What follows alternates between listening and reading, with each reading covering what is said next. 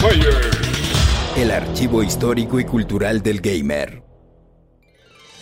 Un aterrizaje de emergencia en un planeta desconocido.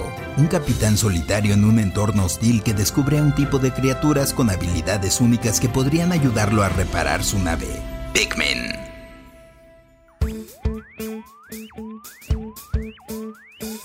Una de las ideas que se manejó en la demostración técnica conocida como Super Mario 128 presentada en Nintendo Space World, un evento de la marca en el año 2000, fue un título que tuviera muchos personajes en pantalla. En ese demo que presumía las capacidades de la próxima consola de Nintendo, que sería la GameCube, se mostraba a 128 Marios moviéndose de forma independiente sobre una superficie con curvatura, en 3D todo claro. El concepto no se usó con Mario, pero sí con otro videojuego de Shigeru Miyamoto, diseñador estrella de Nintendo y creador de Mario, Donkey Kong, Zelda, Star Fox y muchos juegos más. El título, Pikmin. De forma similar a The Legend of Zelda, que surgió a raíz de las memorias de Miyamoto imaginando aventuras en un bosque cercano a su casa cuando era niño, Pikmin surgió debido a la afición de Miyamoto a, no lo imaginarías, la jardinería. Um, okay. Las criaturas que llevan ese nombre se comportan y cargan objetos como hormigas. Son una especie de vegetal animal con algo de conciencia, a las que el protagonista del juego decidió bautizarlas así pues le recuerdan mucho por su apariencia a su marca favorita de zanahorias, Pic Pic. Pero vayamos al inicio.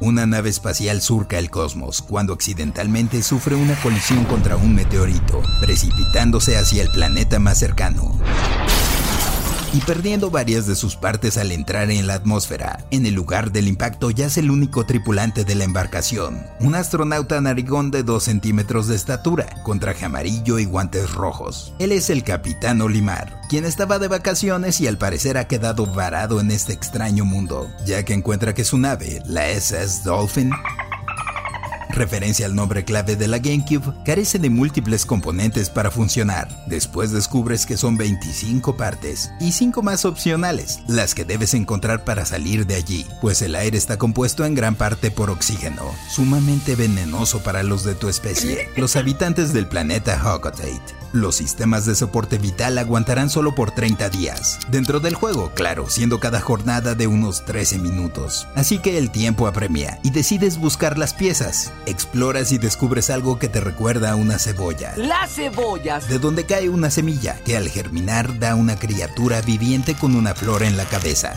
Pikmin. También te percatas que talando flores puedes con la ayuda de la cebolla generar más Pikmin.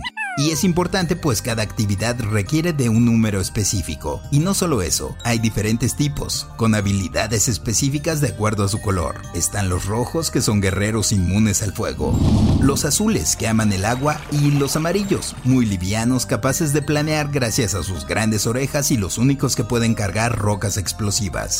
Puedes reagrupar a los Pikmin con un silbatazo y arrojarlos para que consigan cosas para ti o que peleen. Sí, además de los obstáculos hay varios peligros y otras criaturas no tan amistosas que no dudarán en devorar a tus nuevos amigos. El juego es de estrategia en tiempo real, así que manejando montones de Pikmin en pantalla habría que esperar algunas bajas, pero de forma justa en el ciclo de la vida, pues con los enemigos caídos se pueden sembrar más Pikmin. No hay diálogos, solamente subtítulos, pues ni Olimar ni las criaturas hablan, solo emiten sonidos. Y hablando de sonido, la banda sonora del compositor Hajime Wakai es fantástica, variando en intensidad y tono de acuerdo a lo que estemos experimentando. El juego llegó a finales de 2001, durante la ventana de lanzamiento de GameCube, y aunque tuvo gran aceptación por parte de los jugadores y la crítica, solo vendió 1.14 millones de copias. Pero su calidad le ha conseguido una reedición en 2009 para Wii con un esquema de control nuevo y ha tenido dos secuelas, la verdad cada vez mejorando más y siendo tan emocionantes y entrañables como el original. Desde que mueves esa primera caja con 10 Pikmin es gratificante. Ey, un momento, ¿una caja? ¿Qué hace una caja en un planeta desconocido? Hay varios objetos que te resultan familiares, y está confirmado. El planeta al que conoces como PNF 404 se trata en realidad de la Tierra, 250 millones de años en el futuro, bastante tiempo después de la extinción de la humanidad. Yo soy el Paella y esto fue Random Player.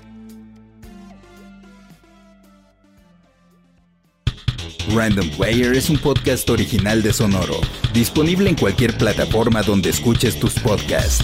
Suscríbete en Spotify y comparte este episodio con tus amigos. Yo soy el Paella y esto fue Random Player. Random Player.